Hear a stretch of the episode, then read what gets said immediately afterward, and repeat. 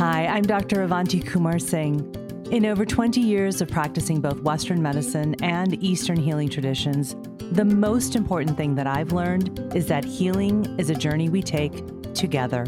So, on this podcast, I'll be demystifying Ayurveda and other integrated medicine, showing how these simple, ancient practices are the keys to unlocking a healthy modern life. We are all healing catalysts because healing starts within. It starts with you and it starts right now. This is a Soulfire production. Episode number 89.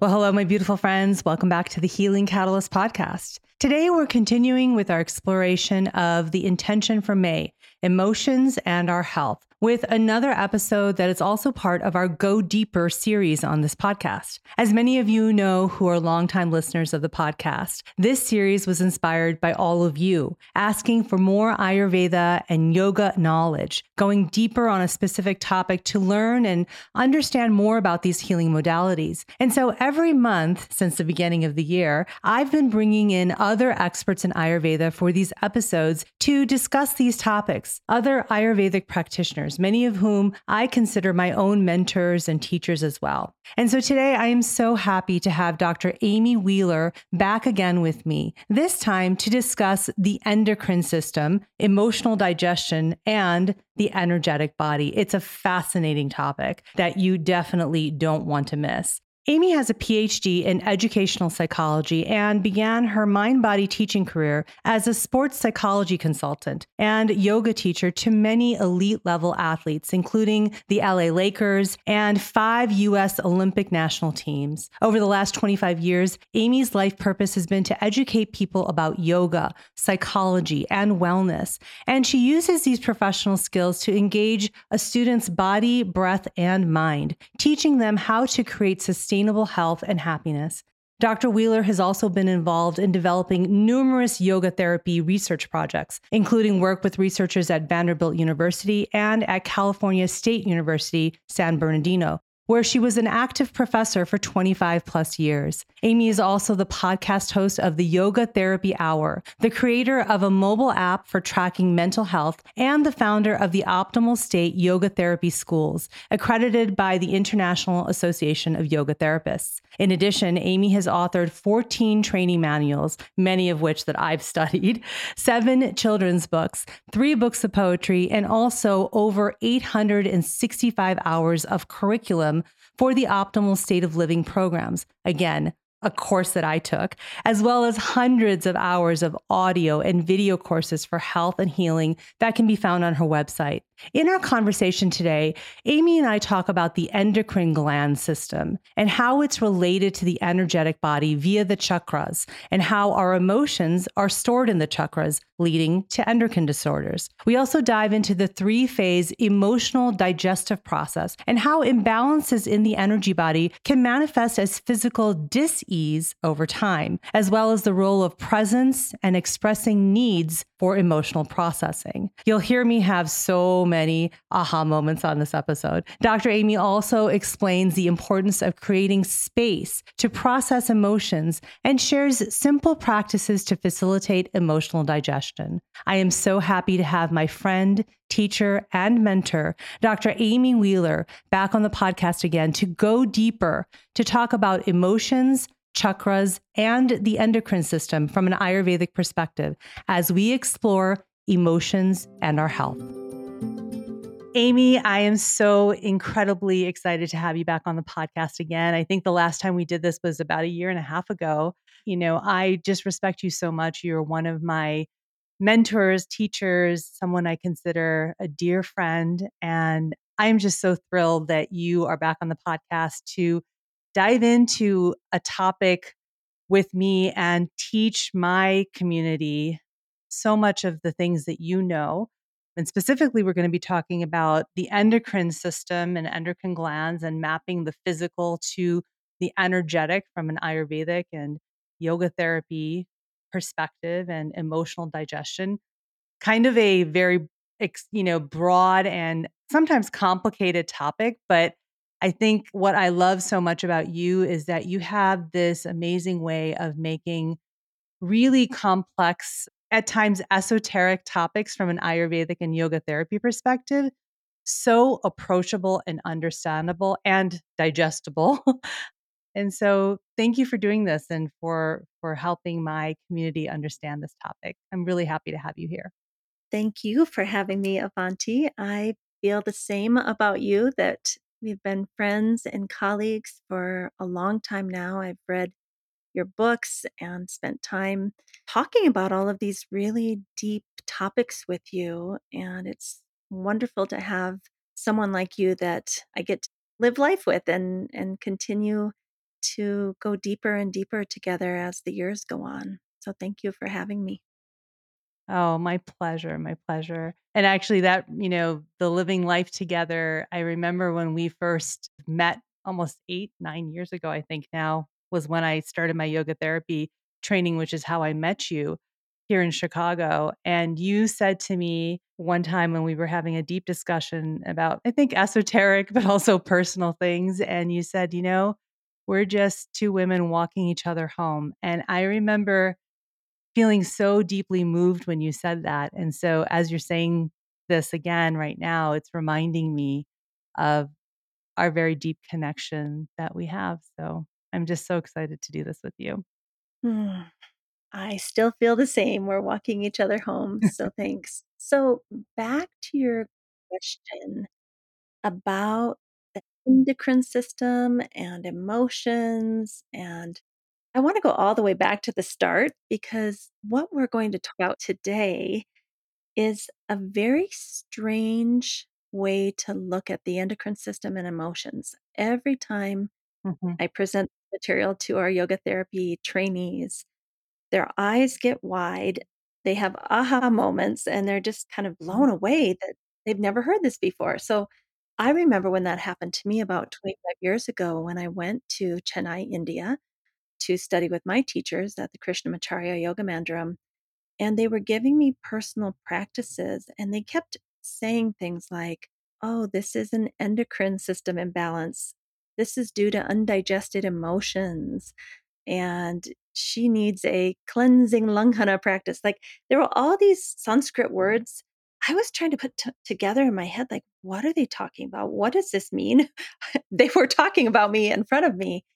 So I first just want to say to your listeners and our listeners that as you're listening today, you may have these aha moments. And I would just highly recommend that you go to an Ayurvedic practitioner and or a yoga therapist because this is something that we specialize in that I don't see a lot of other people working with.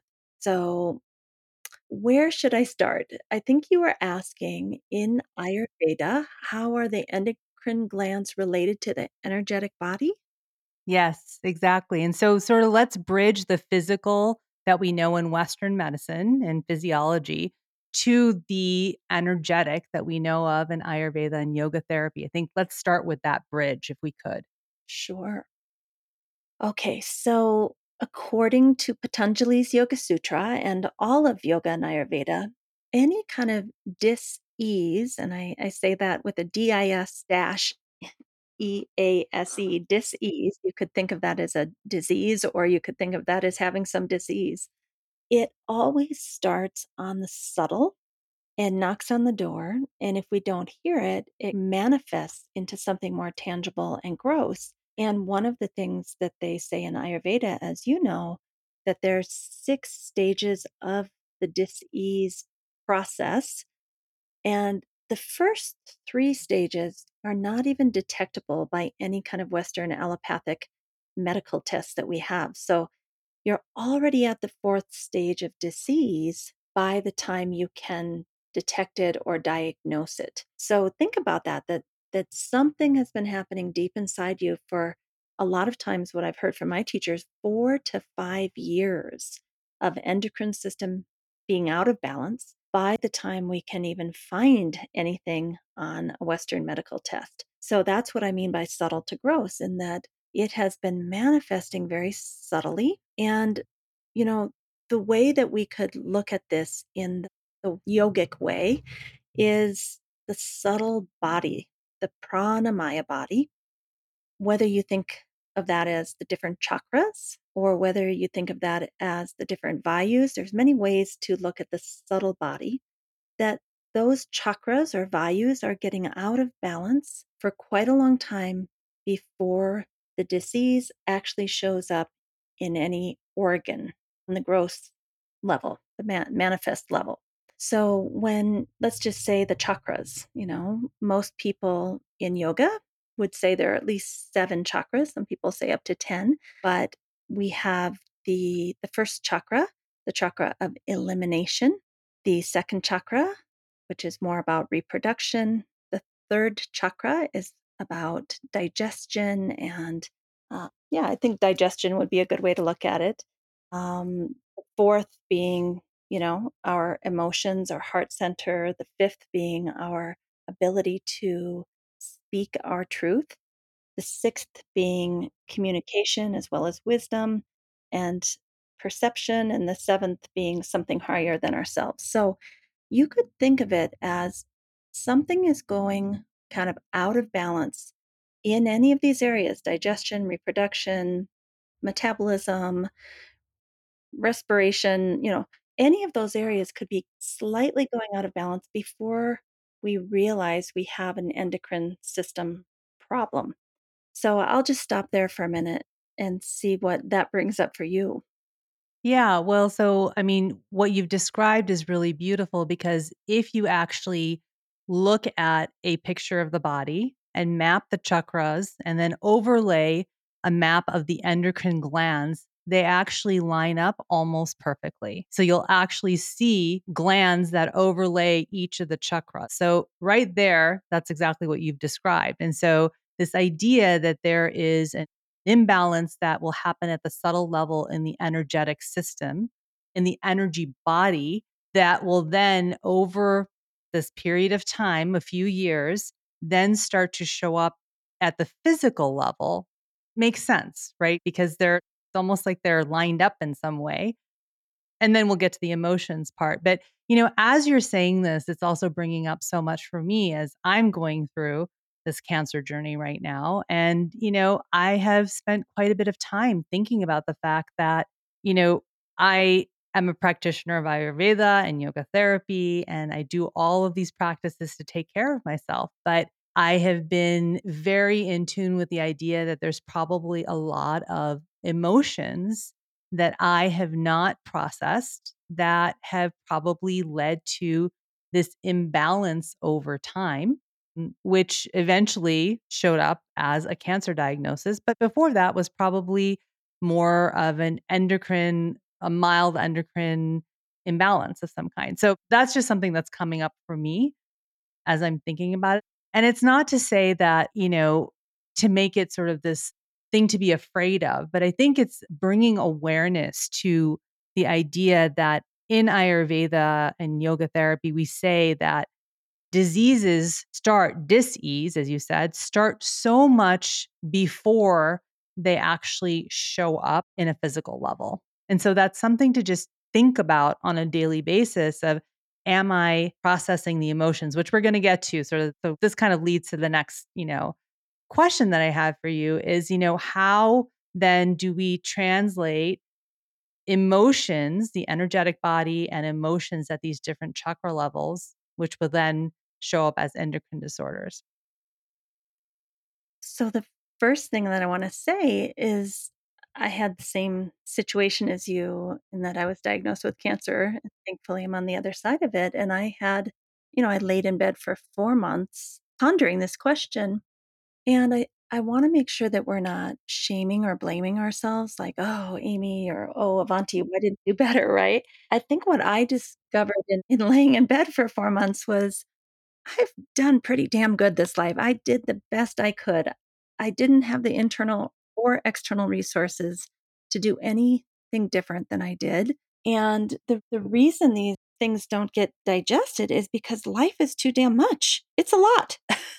and as much as we have skill sets and we understand this, it doesn't always translate into having the space that we need to do the emotional digestion. I Mm. think that's the thing that I've learned from this is that, you know, running through a day for 12 hours with family, professional, personal responsibilities, there's no space for me to digest the emotions as they come up. And so as a result, it's like, oh, I got to get on to the next thing. I'll just kind of tuck that away in here.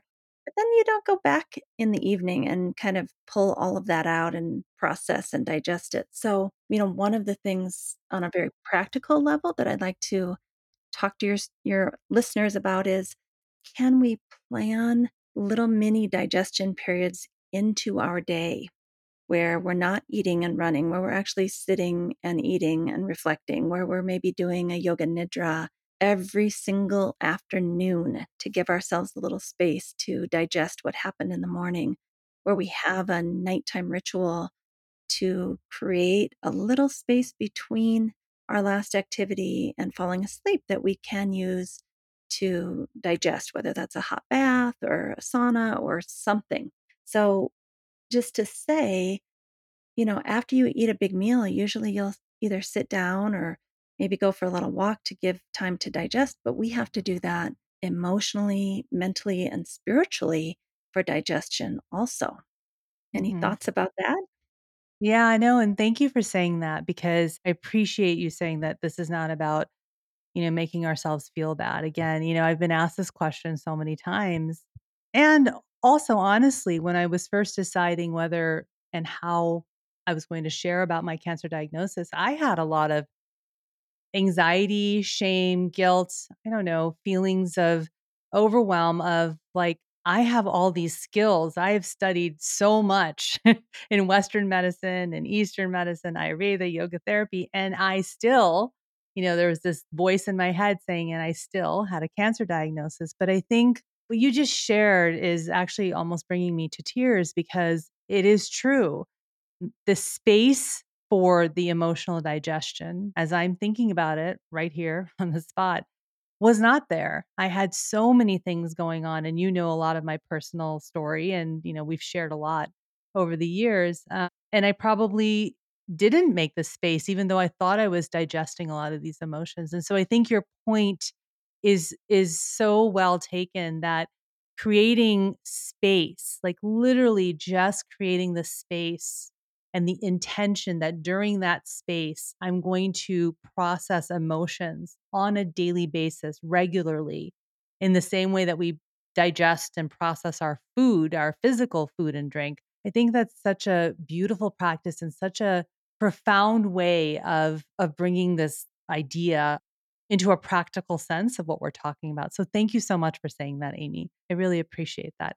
It's a lot for me to think about as well right now. So but let's get back to, you know, the idea of the chakras, the energetic body connecting to the emotional body or emotions and sort of let's how how do we put these kind of together? Because we've already done, you know, the overlay of endocrine glands, the physical to the energetic. But now how do we go to the emotional? So I was thinking about this question beforehand, and again, it it isn't something that's in our Western allopathic medical model. So I'm going to ask our listeners to stretch a little bit.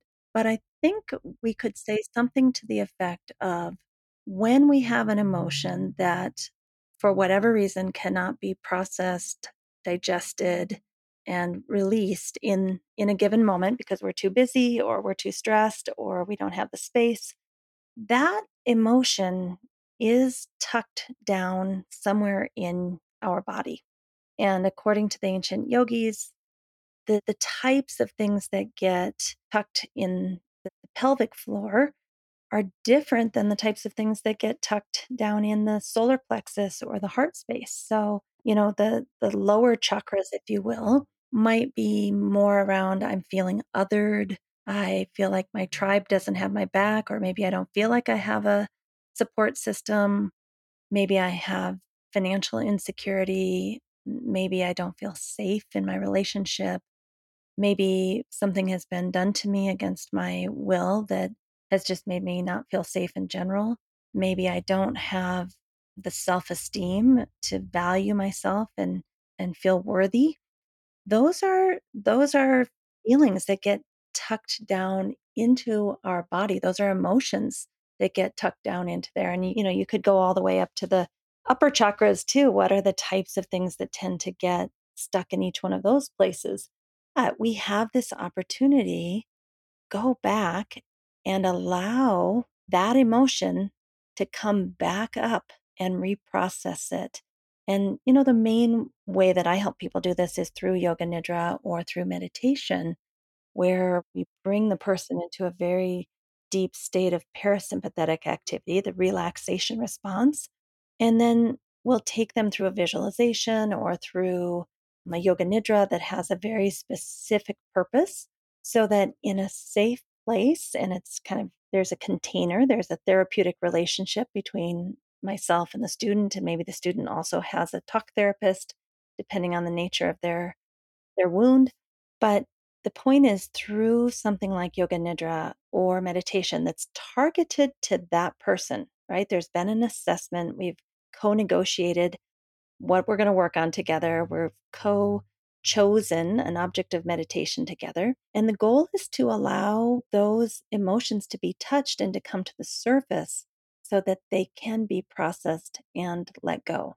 That's very unique to Ayurveda and yoga. I don't know a lot of other systems that for 5,000 years have really mapped out how to do that process safely and effectively.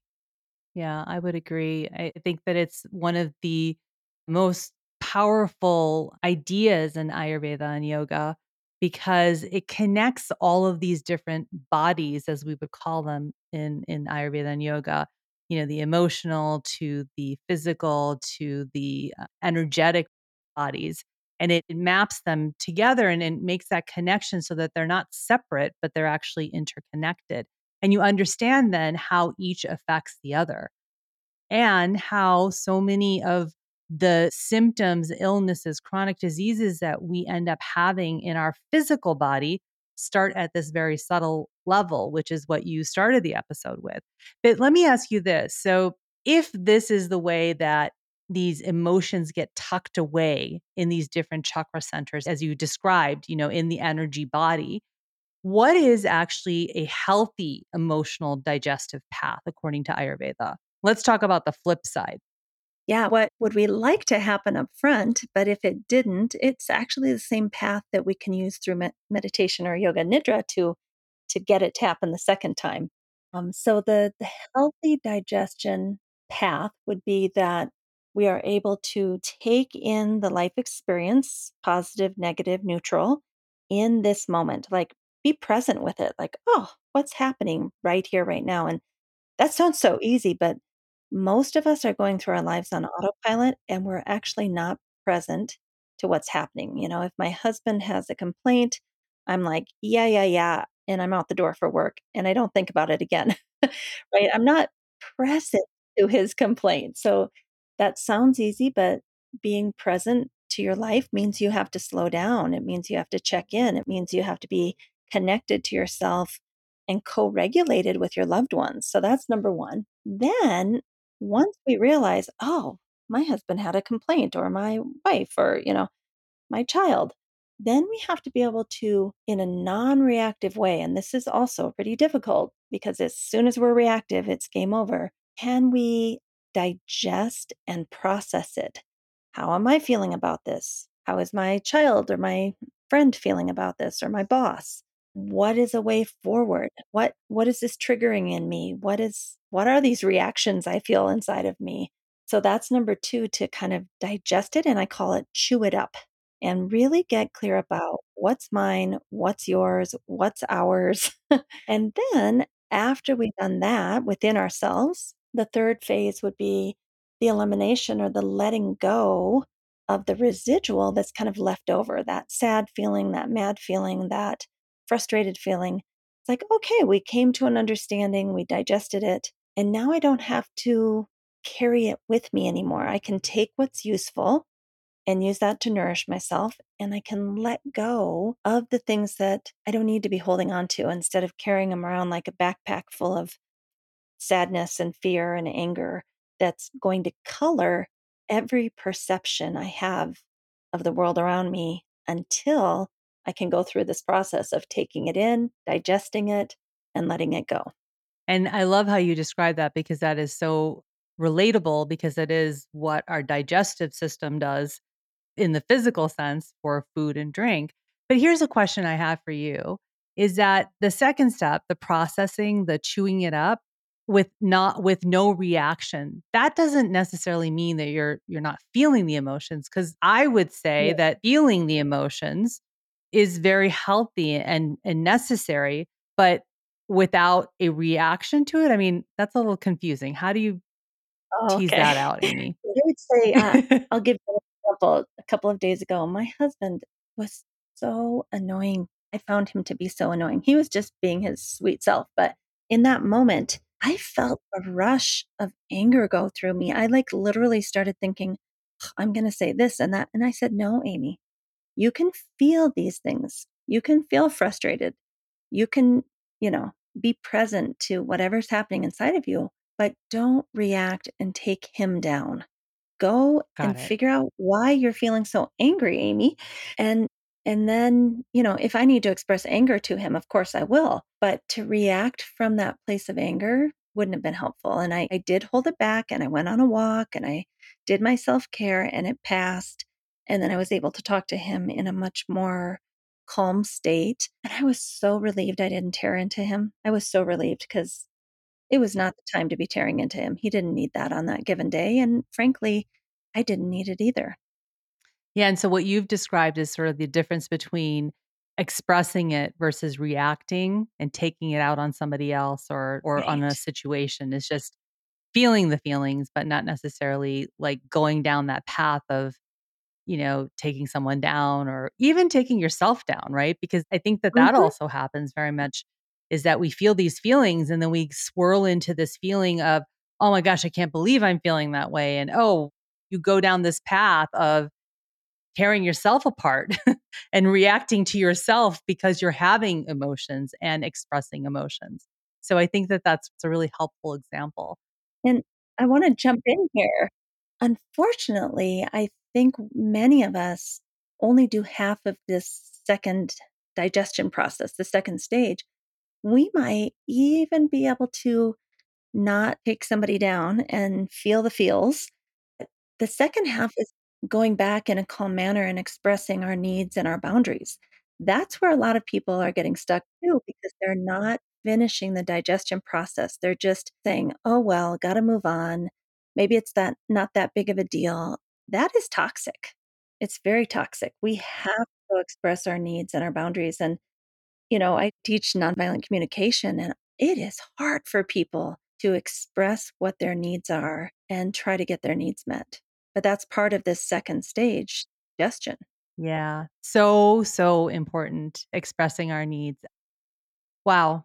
That is yeah, mic drop for me right now because that is so, so important because you're right, and I'm thinking about my own self, like, how many times have I thought that I was processing emotions or, you know, feeling the feelings, but then I am that person who keeps it to myself. How many times did I actually express my needs to a family member, a friend, a boss, a coworker, a colleague, whoever it is? I can honestly say right now as we're talking that I historically don't express my boundaries or my needs, and I'm having all kinds of aha moments right now, Amy. This is like a coaching session or a yoga therapy session for me. Well, I I only teach what I need to hear. Yes, yes. That's always true, that's always true. Okay, so so then let's take it one step further. How does the emotional digestion then relate to the doshas in Ayurveda and the different energy patterns, the 5 elements? How can we map that to that? Mm. Alright, so we said that a healthy digestion of emotion follows this path of taking in the experience and being present to it, digesting it, which means figuring out what's mine, what's yours, what's ours, and then stating our needs need to be met, and then letting go of the residual of that. So the first phase, according to Ayurveda, is the Kapha phase. It's like there's a bowl, and we're putting the experience in that bowl, we're taking it in and holding it for a little bit. Part of this three-phase digestion process is that you hold it. You don't say, "Oh, there it is. Okay, I'm done. I got I'm over it."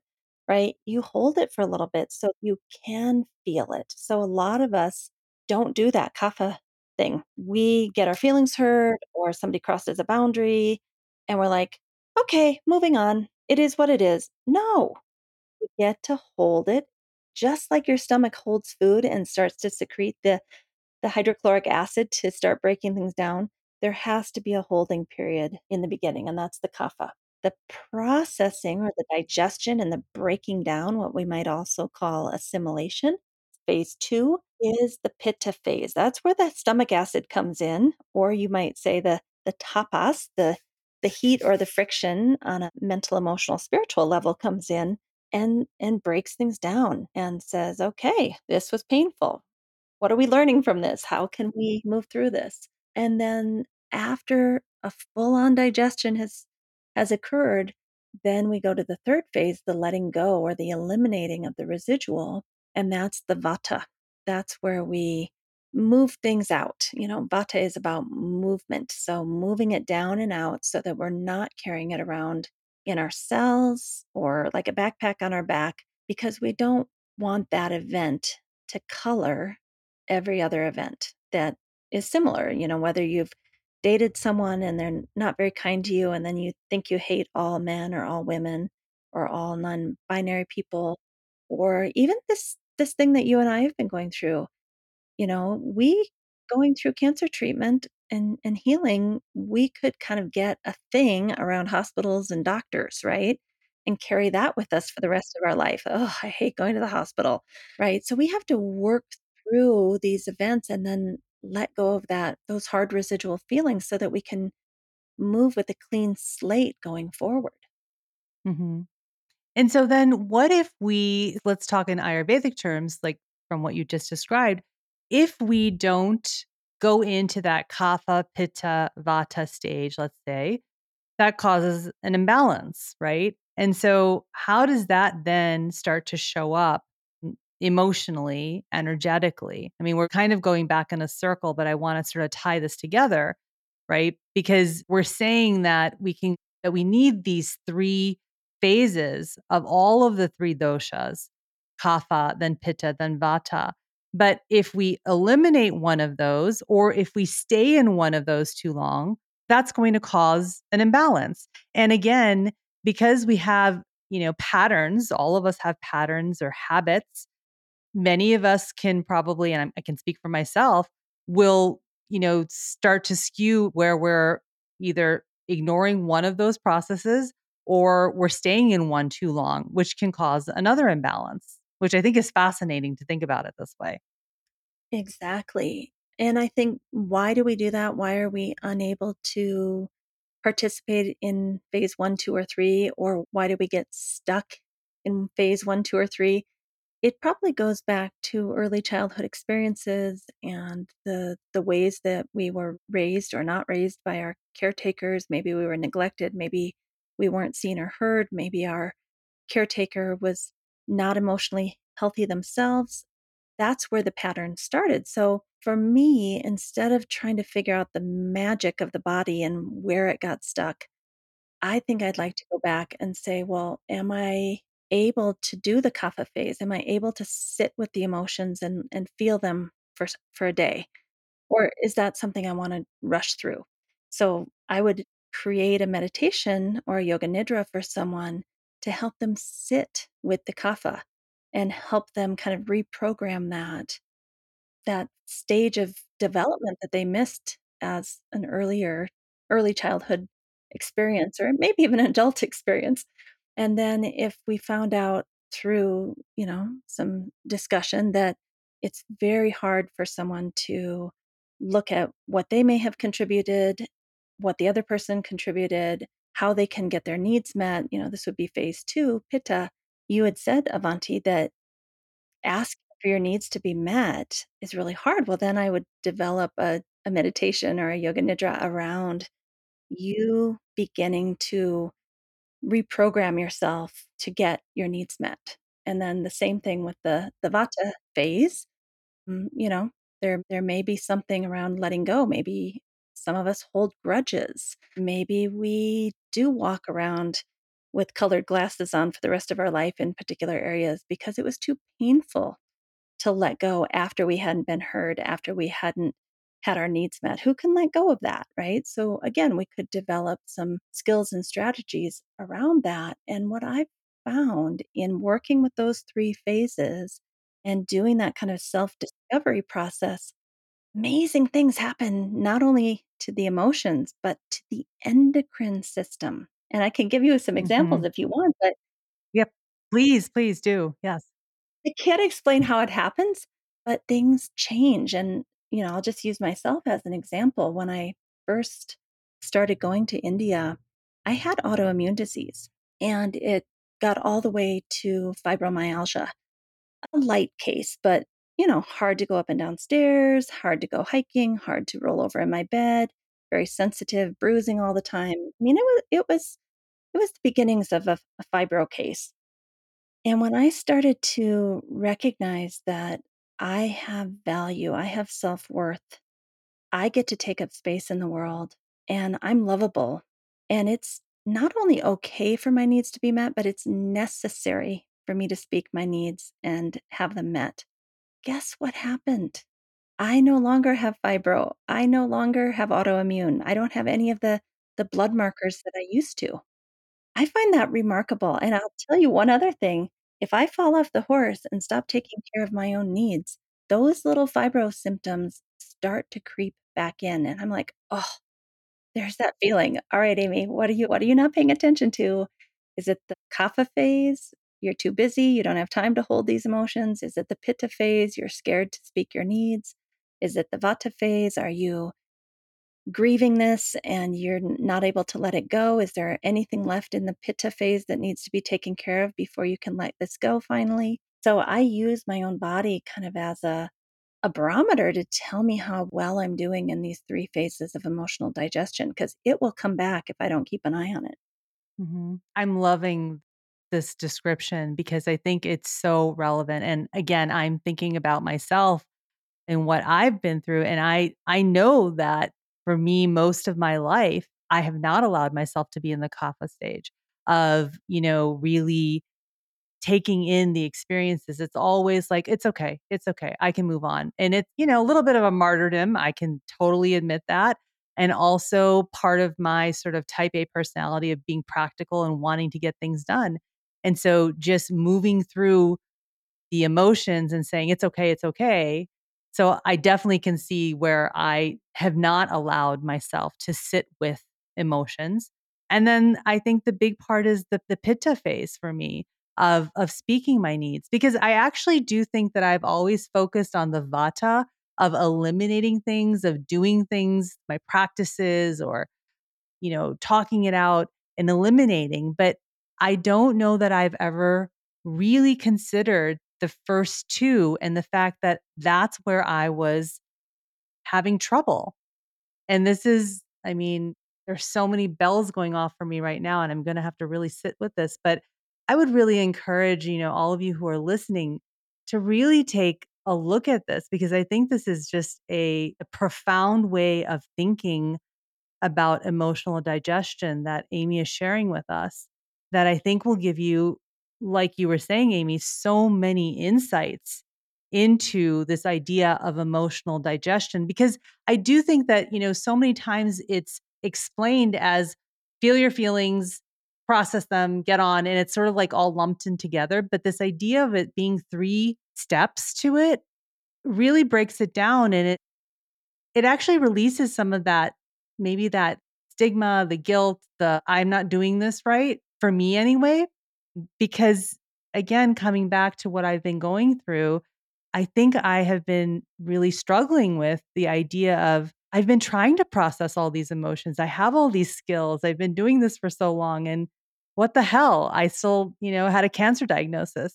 And you've just shown a new light on it for me, which is Oh, there's some other little pieces to it that maybe I because of my patterns, because of my personality, because of my prakriti that I was born with, my genetic makeup, I didn't allow myself to go through the kapha stage or the pitta stage.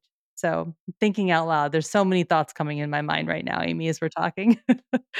And I think it also could go to ancestral trauma, which you and I have talked about at length. Yes. I think it could go to epigenetics. I mean, certain genetic codes come down through and and we accept that on the physical layer, like certain people are more likely to have this disease, but why can't that be also on the mental, emotional, and spiritual layer that things come down through our ancestors?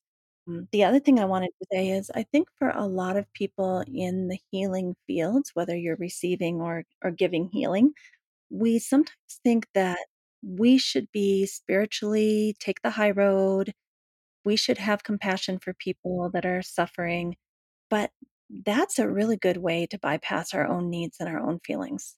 Instead of being like, "Okay, this person really hurt me, and I know that they're not well. Acknowledge that, but damn, it still hurts.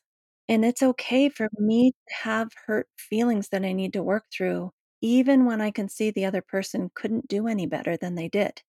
Like they they have problems, okay, yes, but that doesn't negate the fact that I have needs too, and that I shouldn't just be the only one giving compassion, right? I know they're not capable of me compassion back, but I still need compassion from someone or somewhere or self-compassion.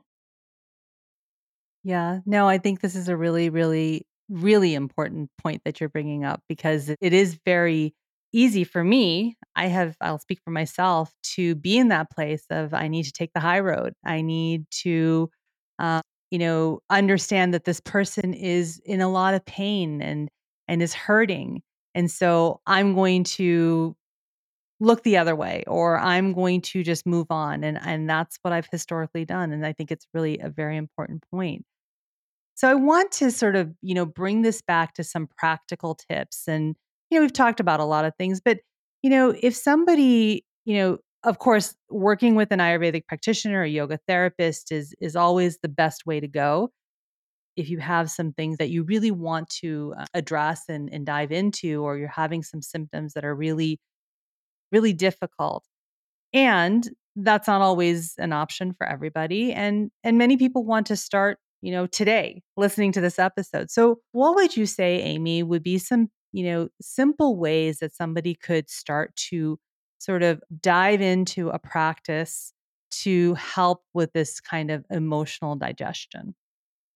Well, I think journaling is a lovely thing to do, and, you know, there's there's kind of 3 questions that could summarize the 3 phases of digestion. So, you could journal about phase 1, the kapha phase. What is it about this event that's really difficult for you to digest or even difficult for you to be present with and kind of hold and say, "Darn, that really hurts." So, you could journal about that, and then phase 2, what good can come from this event? What what can I learn? What skills can I learn to do better next time so I don't keep finding myself in the same place? Do I need to learn nonviolent communication? Do I need to start a yoga nidra practice daily and create space in my life to do emotional digestion?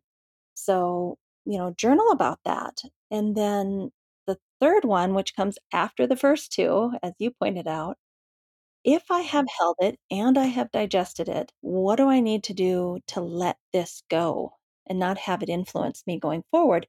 Which you cannot do unless you've done your work in phase one and two. But again, journal about it. You know, some people will say, well, I can't let it go until they apologize to me. Well, Mhm. honey, Mhm.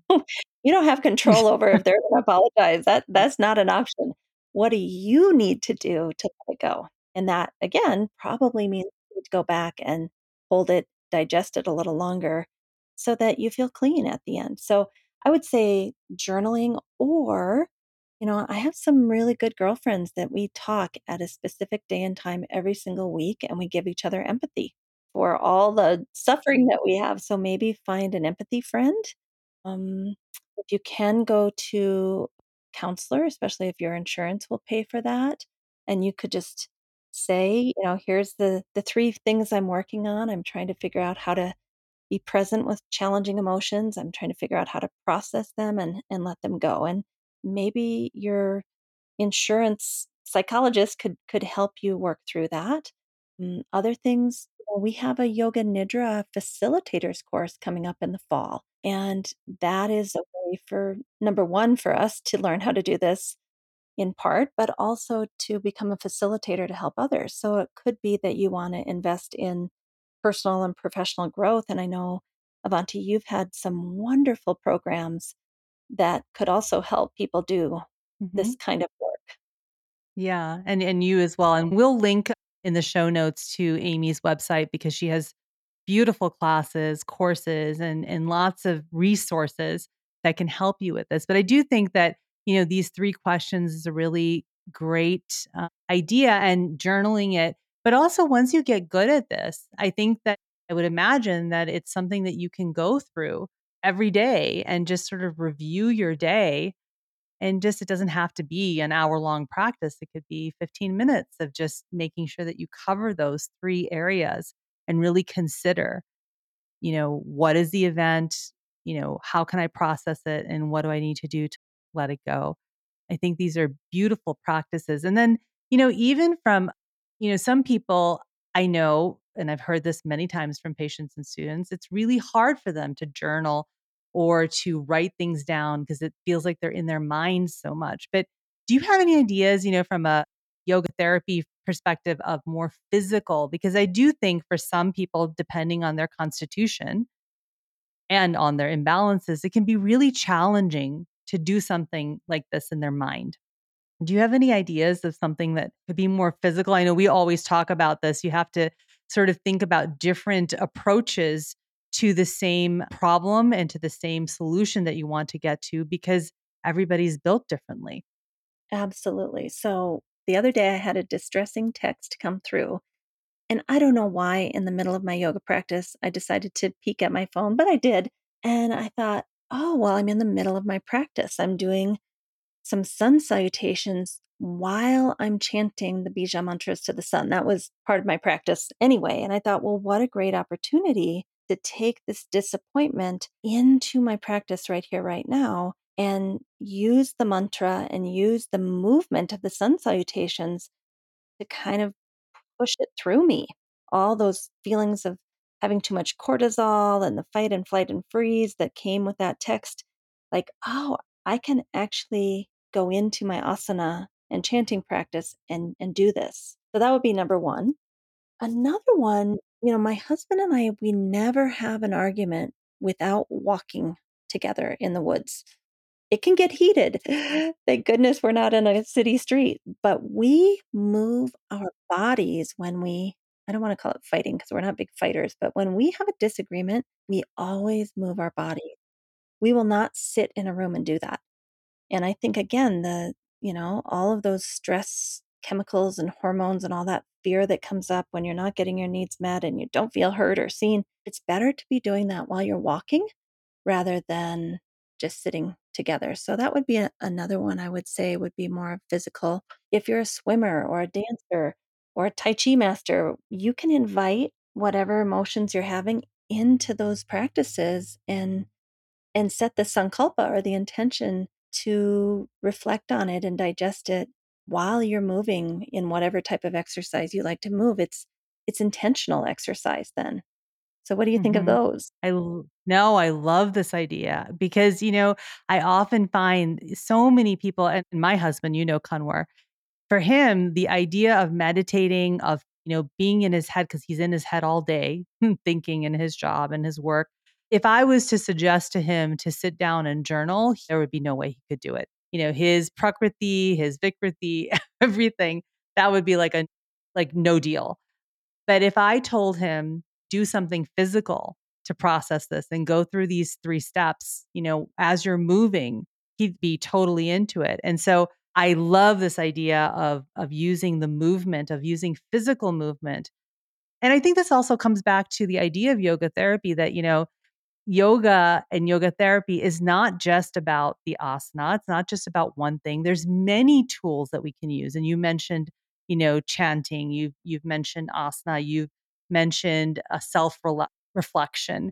These are all tools that we can use to process these different emotions. And so I think these are really great ideas, Amy. And while asana for exercise has been kind of getting a bad bad rap, think we can say asana is a really important part of moving the spine and moving all of the endocrine glands and working with that those chakras. I mean, if we use asana or postures in a very intentional way, that's very different than I'm going to go get my hour and a half yoga workout. Sure. Yeah, because at the end of the day, it's all about energy. You know, the Mm, asanas are are more about the energetic body, which we know. And yes, it has benefits then that are downstream on the physical body, but it really mm, is about the energetic body. So we're we're quite literally, if you're using asana as a way to process these emotions, and we're coming full circle back to the beginning of the episode of the emotional body, the endocrine glands, we can do that so incredibly effectively through asana if it's done with this intention. So I think that that's a really, really important point. This feels like a good place for us to end. We've talked about so many different things. I'm going to have to go back and listen myself and and re-listen and take some notes. But thank you so much for doing this with me, Amy. I think that this deep dive into emotional digestion and this sort of three step process that you've laid out is so incredibly profound and helpful. And I think that the listeners are really going to benefit a lot from it. So thank you for doing this with me, Amy. Thank you for having me. It's been my pleasure, and I look forward to having you on our podcast too. Thanks again for listening to The Healing Catalyst. If you love what you heard, please hit follow and pass it along to a friend. And if you're feeling really inspired, please rate and review so that others can find this podcast more easily.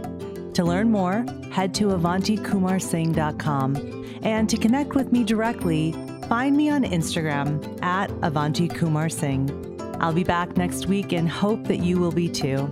Until then, remember, with the right catalyst, you have the power to activate your own healing because healing starts within.